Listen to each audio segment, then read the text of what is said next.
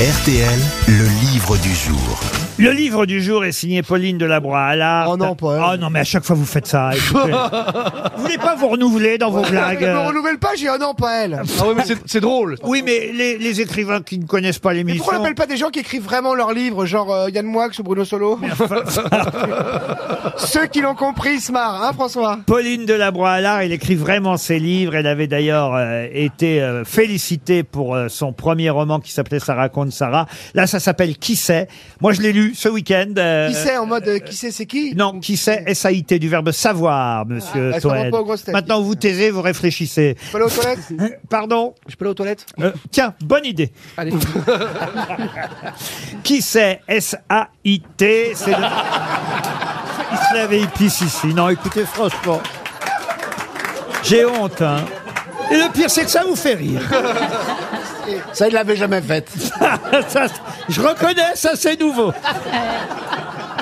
Et c'est une belle blague de radio, parce que c'est une blague visuelle, pas con. Mais il a vraiment pissé.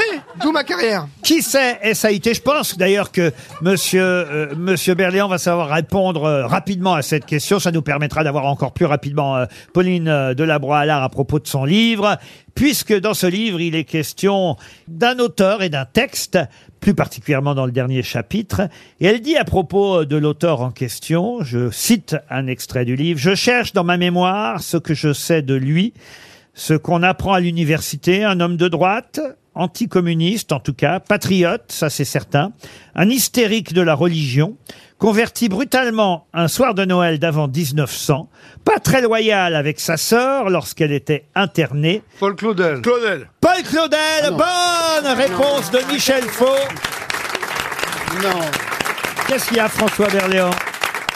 Vous auriez voulu répondre, c'est ça? Bah, c'était pas Jean Barnet? Non, c'était Paul Claudel et euh, l'œuvre de Paul Claudel dont il est question dans le livre, ce n'est Le pas soulier de satin. non, justement, c'est pas de chance. Hein.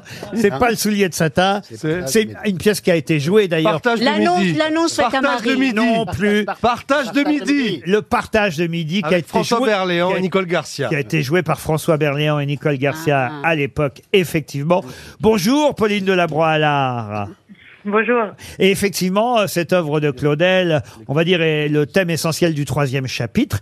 Chapitre consacré à un, alors j'allais dire de vos prénoms. Ça, j'en suis pas certain parce que Pauline, ça, je suis à peu près sûr que vous vous prénommez ainsi, mais les autres euh, prénoms que vous donnez dans ce livre et qui vont donner les recherches euh, de la narratrice, puisque c'est un roman, est-ce que ce sont vos prénoms à vous aussi? C'est-à-dire Pauline, Jeanne, Jérôme, Isée? Oui, en fait, euh, la scène d'ouverture du roman se situe à la mairie. La narratrice va faire faire sa carte d'identité et découvre euh, qu'elle a euh, quatre prénoms. Et en fait, ce sont véritablement les miens. Alors, donc ce sont Vous vos... appelez Jérôme. Ce sont vos vrais prénoms. Ben oui, c'est ça qui est intéressant. Effectivement, elle va essayer de chercher pourquoi ses parents l'ont appelé ensuite Jeanne, Jérôme et Isée, après le prénom de Pauline. Parfois, on va appeler Catherine. hein. Ah, c'est vrai, vous appelez Catherine en deuxième prénom? Non. Ben non, mais c'est souvent les prénoms des parrains ou des marraines, il faut bien le dire. Oui. Et, et, euh, alors vous, ce n'est pas votre cas dans ce livre, en tout cas. Quelle est la part de fiction et quelle est la part de réalité, euh, Pauline Delabroix-Allard Bah, je vous le disais, la part de réalité, c'est cette scène euh, originelle. Et puis ensuite, je me suis amusée à broder euh, autour de ça, puisque euh, il m'est arrivé ce qui arrive à la narratrice, c'est-à-dire que ma famille ne m'a pas répondu. Mes parents sont assez silencieux sur le sujet, et du coup, j'ai trouvé que c'était un intéressant, euh, comment dire, démarrage de fiction. de partir à la recherche de votre identité. Alors, je dois dire que la première scène, tout de suite, on accroche avec votre écriture, je dois dire, parce que vraiment, la première scène, justement, à, à- à la mairie, au service des papiers d'identité, puisque euh, vous venez euh, faire votre carte d'identité, c'est magnifiquement euh, et, et drôlement euh, écrit, on le vit. Je guette mon numéro sur le grand tableau électronique au-dessus de ma tête, ça teinte, et quand ça teinte, les chiffres lumineux changent. Ça dure un millième de seconde, mais quand même, ça fait comme un dessin mouvant. On ne voit pas tout de suite quel chiffre va être dessiné sur l'écran. Le temps d'un tout petit suspense, de contenir un instant son souffle avant de savoir si c'est enfin son tour, oui ou non. Quand c'est leur tour, les gens se lèvent d'un bond, hop, les deux pieds bien ancrés dans le sol. Les dames font parfois tomber leur sac à main dans la précipitation, le ramassent, se relèvent prestement un peu décoiffées, confuses d'avoir été surprises dans un moment d'empressement. Alors que bon, ça va, on est à la mairie, quoi. Je trouve que cette scène, elle est géniale parce qu'on l'a tous euh, vécu et vous la décrivez euh, formidablement.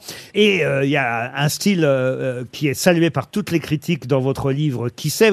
Alors, cette recherche d'identité va vous emmener euh, jusque euh, en Tunisie. Vous allez, il y, a- il y a quand même une part de fiction. J'imagine que vous n'avez pas un chat ou, eu un chat qui s'appelait Tutu.